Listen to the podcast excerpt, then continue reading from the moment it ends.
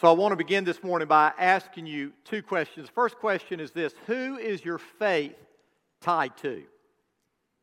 If you're already a believer, if you're already a follower of Jesus, who is it that led you to faith in Christ? Who is it that, that God used to bring you to that point that you repented of your sins, you trusted Christ, and you surrendered your life to Him?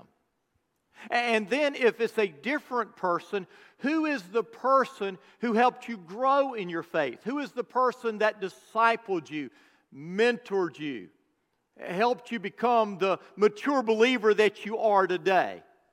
For me, hands down, it is my mom and dad, and there's not even a distant second in there. For y'all that don't know, my dad is a pastor, my mom's a godly lady. I grew up in a pastor's home. And my mom and dad were the real deal. They loved Jesus with all of their heart. They weren't perfect by any means. I mean, we struggled to have a daily devotional time as a family in our pastor's home.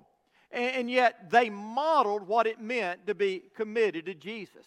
And when I was nine years old, my dad was preaching, and, and for the very first time in my life, I came under conviction I came to the realization that I personally had sinned against God, that I needed a Savior. And that Sunday morning, I went forward, I talked to my dad, my dad prayed with me, and I turned from my sins and trusted Jesus to save me.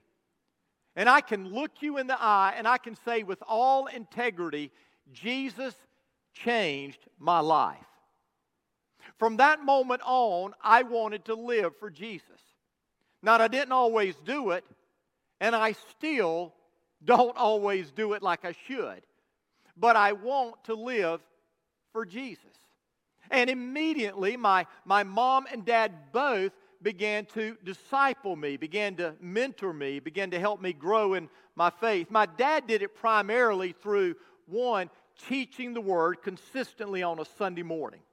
He always taught the Bible. Typically, he taught through books of the Bible. And, and from an early age until I became an older teenager, I sat under his teaching, and, and that influenced me. I learned to love God's Word and appreciate God's Word.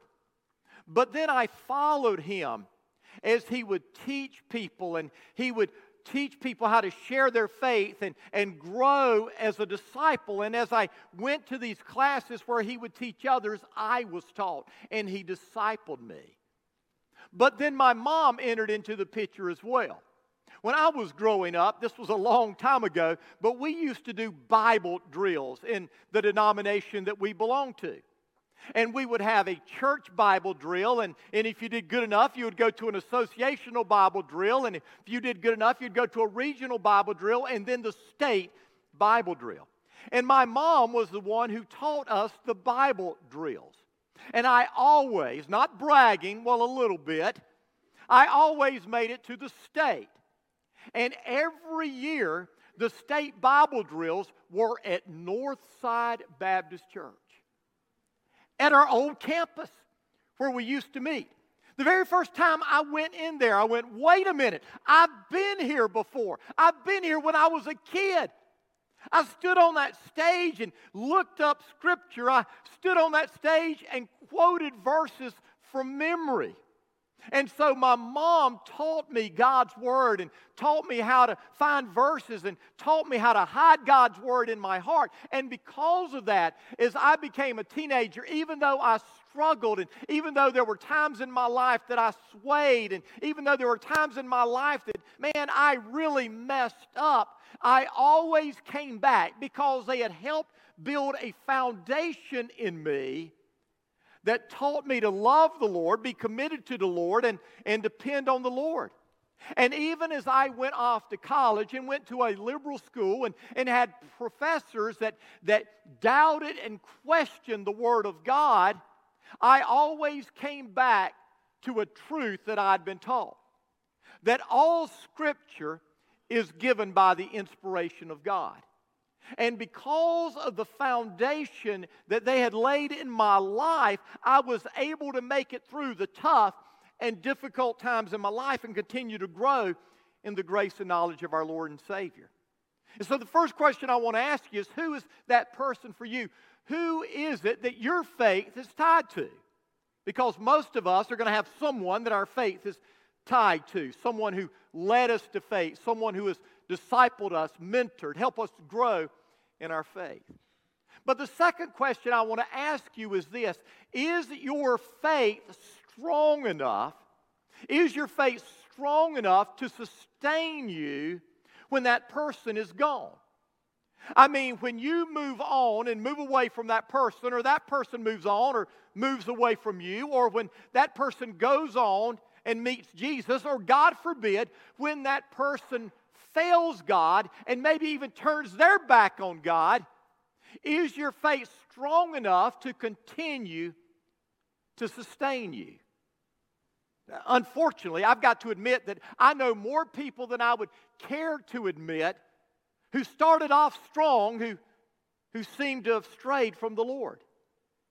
People who, who make a profession of faith, and it seems to be real.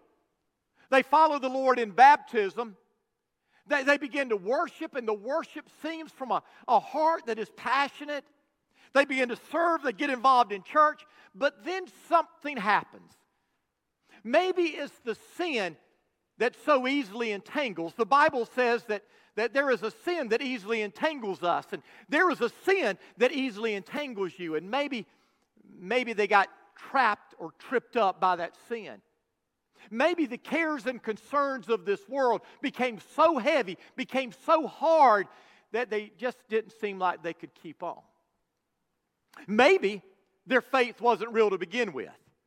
It wasn't a real faith. It wasn't a saving faith. It was just words and they didn't really mean it. But perhaps, just perhaps, the problem is their faith was tied to someone else, and their faith never grew beyond that person to the one person their faith needs to be in, and that's Jesus. This morning, we're looking at the 10th king of Judah. His name is Joash. He is the 11th ruler of Judah. Last week we looked at Jehoram. Jehoram was a king that was so wicked that the Bible says that when he died, no one was sorry that he died. Man, that would be an awful thing to put on your tombstone, wouldn't it? No one was sorry that I died. But that was Jehoram. And he died a tragic death. And, and when he died, all of his kids had, had died because of Arab marauders who came in and, and um, attacked the land. But one son remained. One son remained alive. His name was Ahaziah. And Ahaziah became king when Jehoram died. He was 22 when he became king. And the Bible says he was just as wicked as the kings of Israel. He was a wicked king. He only lived one year and then he died. When Ahaziah died, his mom, Athaliah, became queen. And when she became queen, she began to put to death all the royal family. But there was one son of Ahaziah that Ahaziah's sister stole away, she snatched away, and she hid him so that Athaliah could not kill him. His name was Joash. And he remained hidden in the temple of God for six years. And I want us to talk about his story this morning. And as we do, I want you to discover two observations that I believe we see from his life that I believe apply to each and every one of our lives today. Here's the first observation for most of us, our faith is connected to a person. For Joash, it was his uncle Jehoiada. I want you to listen to what it says in Second Chronicles chapter 22, verse 10. It says, When Athaliah, the mother of King Ahaziah of Judah, learned that her son was dead, she began to destroy the rest of Judah's royal family. But Ahaziah's sister, Jehosheba, the daughter of King Jehoram, took Ahaziah's infant son Joash, stole him away from among the rest of the king's children who were about to be killed. She put Joash and his nurse in a bedroom. In this way, Jehosheba, wife of Jehoiada the priest, and sister of Ahaziah hid the child so that Athaliah could not murder him. Joash remained hidden in the temple of God for six years while Athaliah ruled over the land.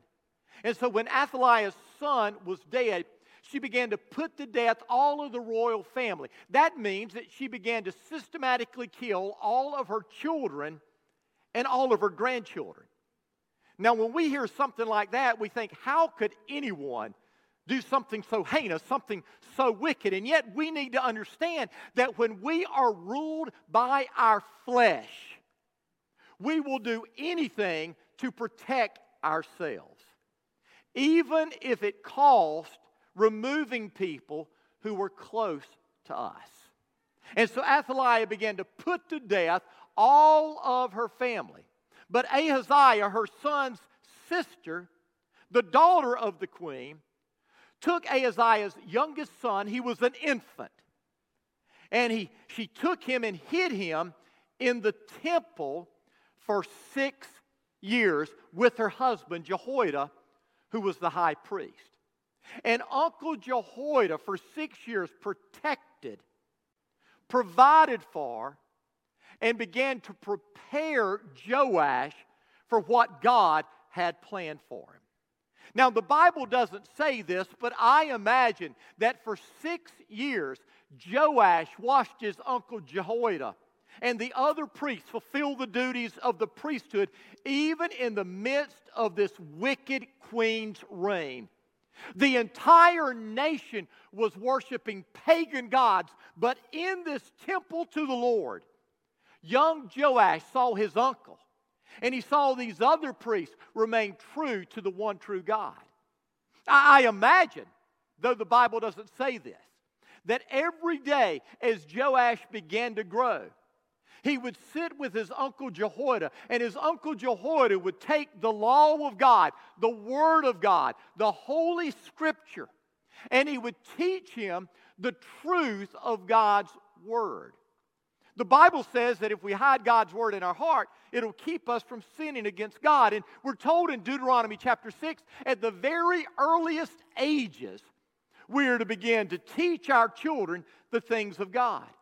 And so here is Joash, the son of the king, who is the, the nephew of, of this priest, a godly man who was raised in hiding in the temple for six years. At the end of six years, Jehoiada the priest decides it's time to act. And I want you to notice what it says in Second Chronicles 23, verse 1, and then we're going to go on to verse 11. It says, In the seventh year of Athaliah's reign, Jehoiada the priest decided to act. Then Jehoiada, in verse 11, and his sons brought out Joash, the king's son, placed the crown on his head, and presented him with a copy of God's laws. They anointed him and proclaimed him king, and everyone shouted, Long live the king. When Joash was seven years old, Joash decided it's time to act. Athaliah has been ruling the nation for long enough. The people of God have strayed far enough away from God. It's time to bring the nation back to God. And so Jehoiada the priest made a pact with the commanders of the army. He brought them in, he showed them the boy king, Joash. And they made a commitment to protect him. And then Jehoiada sent out a word throughout the land to all of the Levites and all of the leaders throughout Judah to come to the temple, and they did. And when they came to the temple, Jehoiada presented them Joash. And they all made a commitment that Joash, this seven year old boy, was going to be their king. And Je- Jehoiada put a, a crown on his head. He put the law of God in his hand, and he was crowned king. Seven years old. Some of you are saying, How in the world can a seven year old boy rule and reign? Well, you need to understand that age has nothing to do with your service to God. Some of you are, are young. Some of you aren't even in middle school, and you're in here today. And I'm here to tell you if your heart is fully committed to God, God will use you.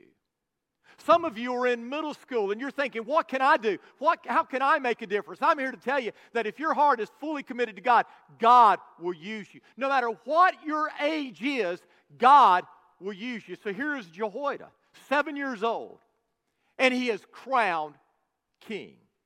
So, how is he ready? How is, how is he able to be king? Well, I believe there are three things. One, God had prepared him.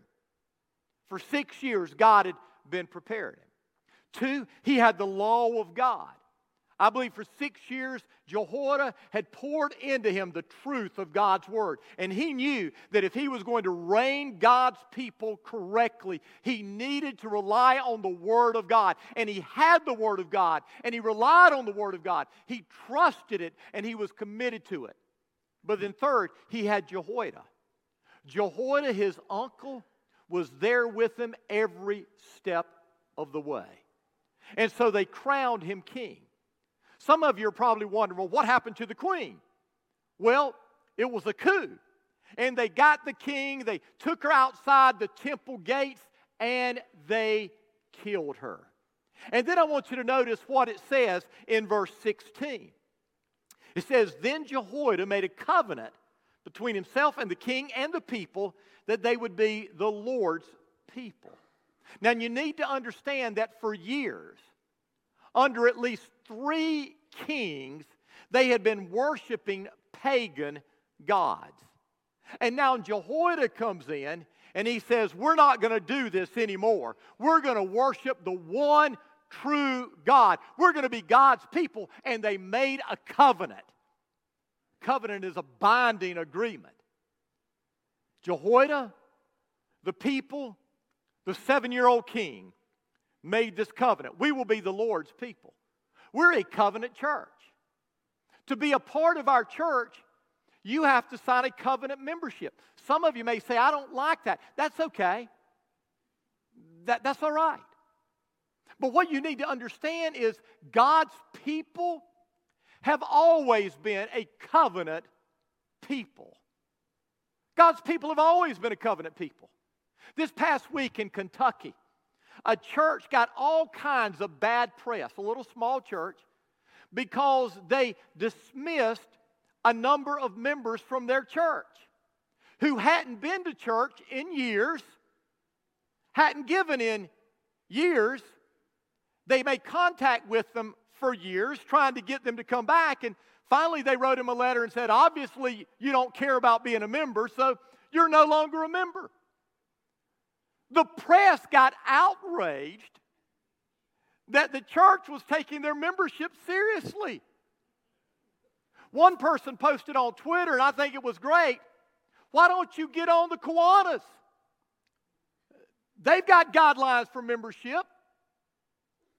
Why don't you get on the Civitans? They've got guidelines.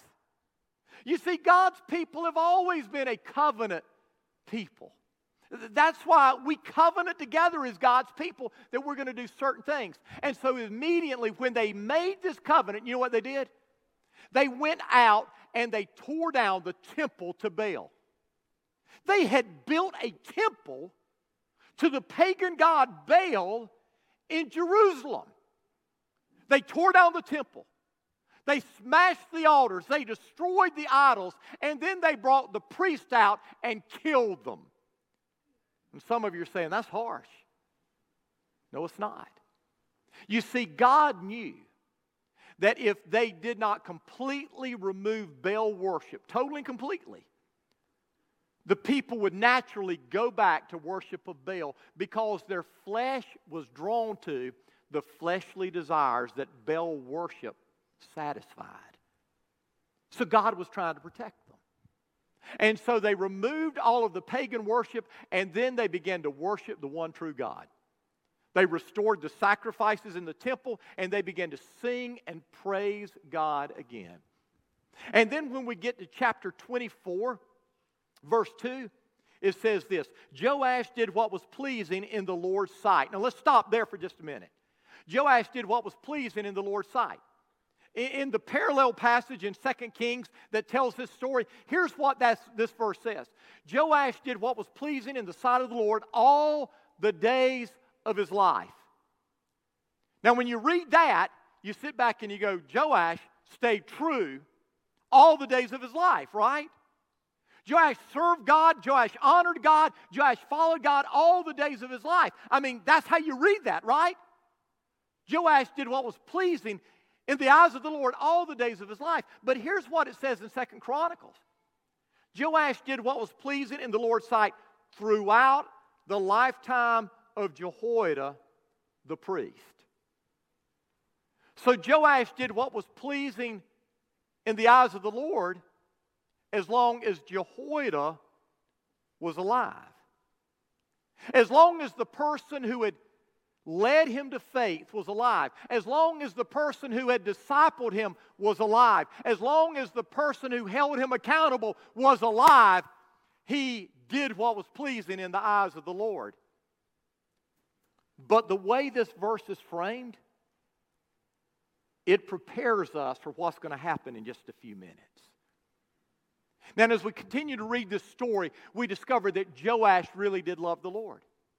And he loved the temple of the Lord. Can, can you listen for just a second?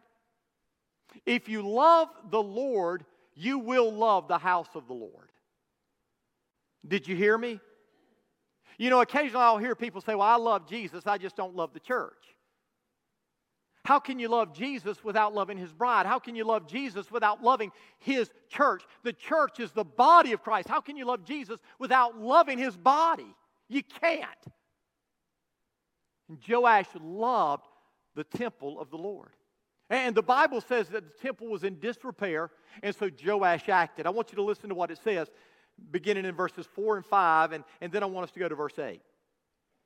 At one point, Joash decided to repair and restore the temple of the Lord. He summoned the priests and Levites, gave them these instructions Go to all the towns of Judah, collect the required amount of annual offerings so that we can repair the temple of your God. Do not delay.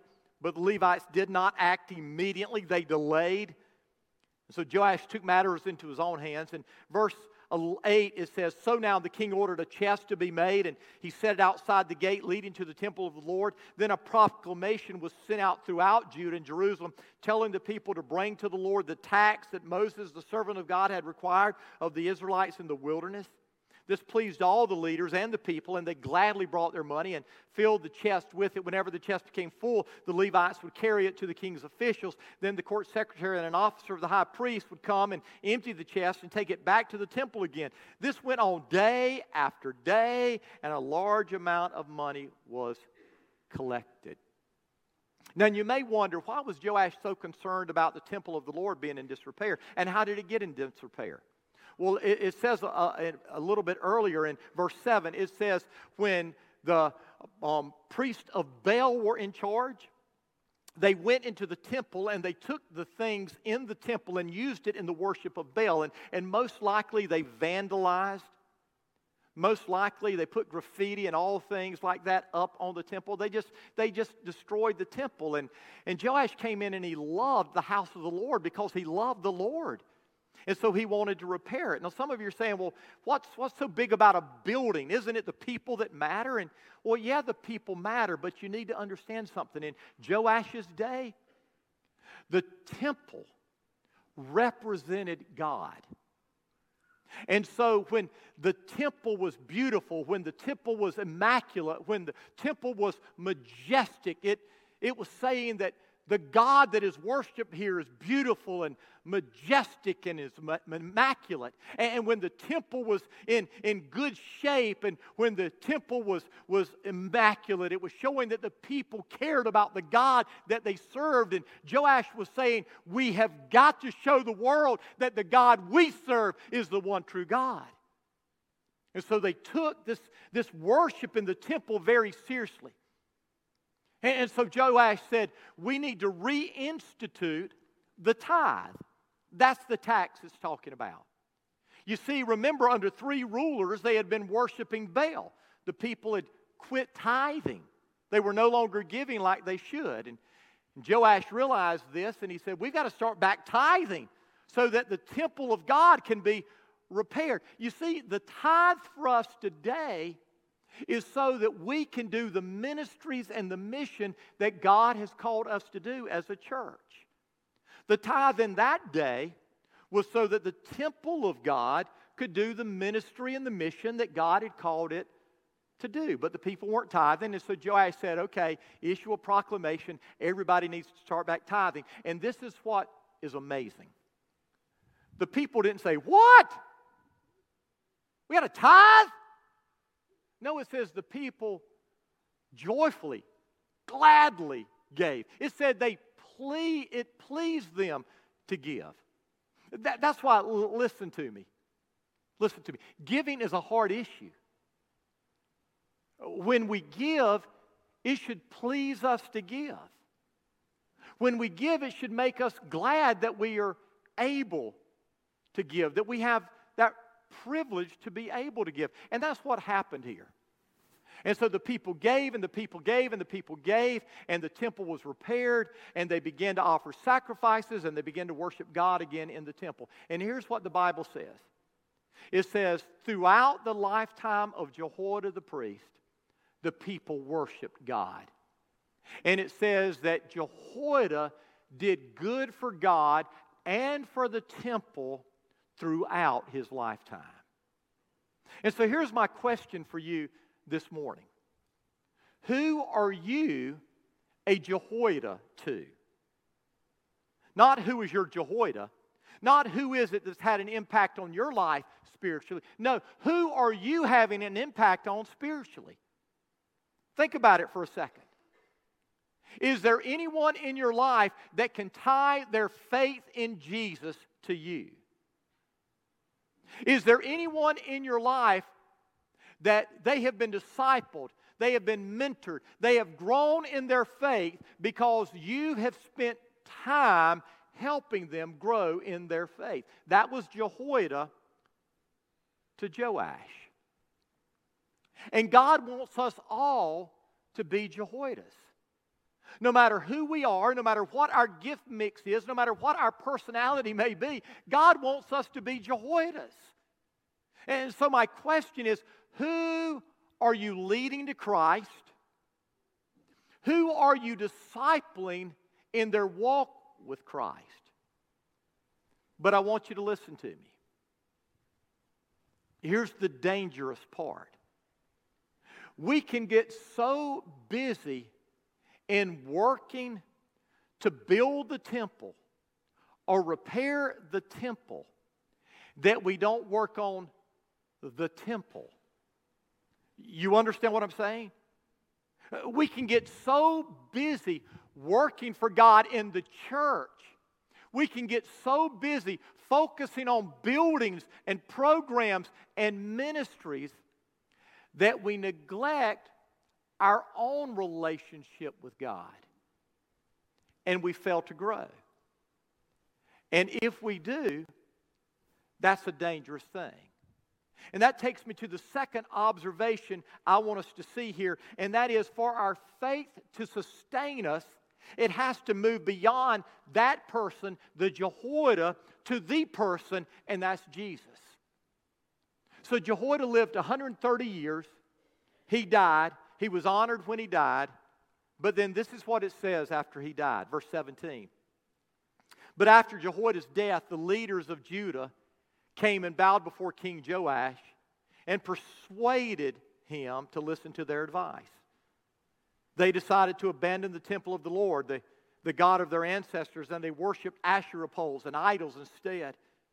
Because of his sin, divine anger fell on Judah and Jerusalem, yet the Lord sent prophets to bring them back to him. He was patient, he was merciful. The prophets warned them, but God still, or the people still would not listen. Then the Spirit of God came upon Zechariah, son of Jehoiada the priest, the cousin of Joash.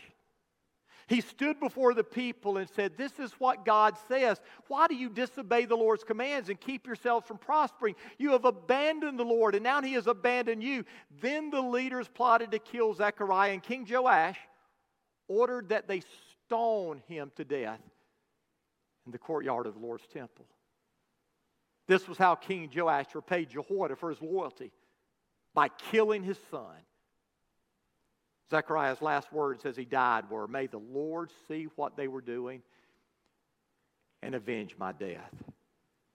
You see, there comes a point in each of our lives when we must move beyond the faith of those who led us to the Lord and stand on our own faith. As soon as Jehoiada was dead, Joash was persuaded to abandon the temple of the Lord. And the people began to worship idols again. Joash gave in to peer pressure.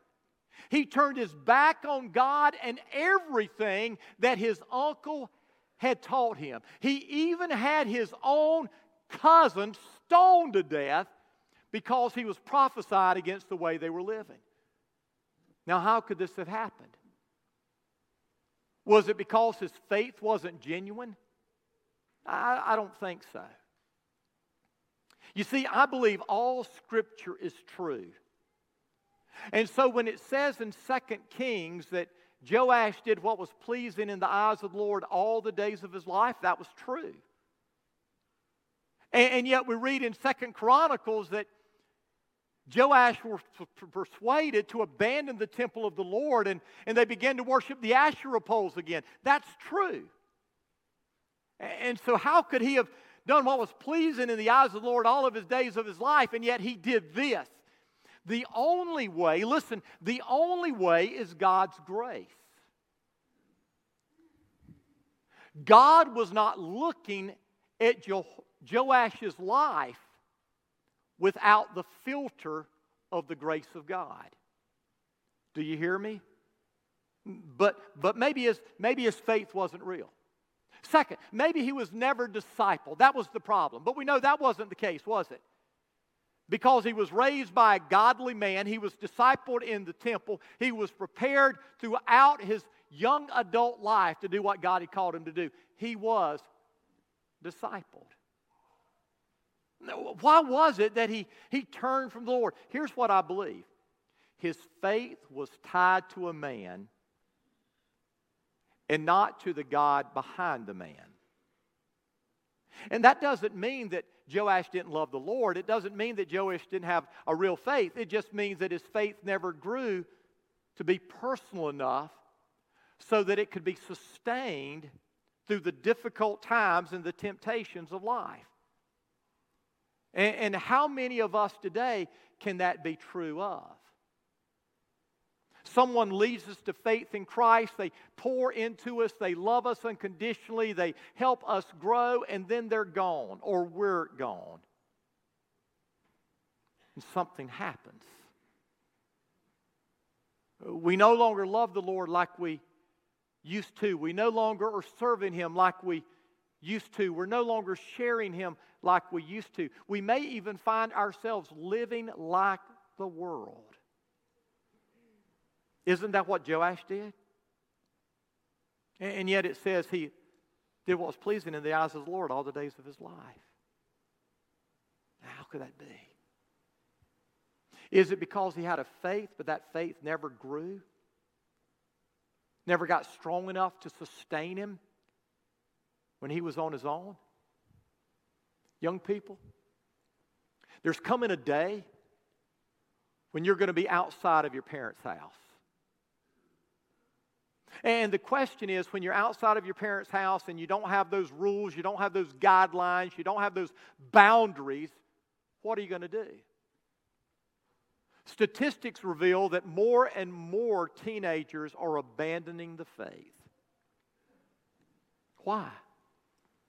Maybe because their faith never grows beyond the person that it's tied to a parent, a pastor, a teacher, a mentor. If our faith is going to sustain us through the difficulties of life, through the temptations of life, through the trials of life, our faith has to grow beyond a person and be in the person who is Jesus Christ. And that faith has to run deep and the roots have to be planted strong so that whatever comes, we will remain true. And so is your faith growing is your faith maturing? Now, here's my hope. My hope is that through the testimony of Joash, we have a story of how, even in the midst of an epic failure, God's grace remains. In the midst of turning his back on God, at least to us, what seems like completely, God remained true to Joash. Aren't you glad that we have a God that remains true to us even when we don't remain true to Him? Now, for some of you, that sounds awful dangerous.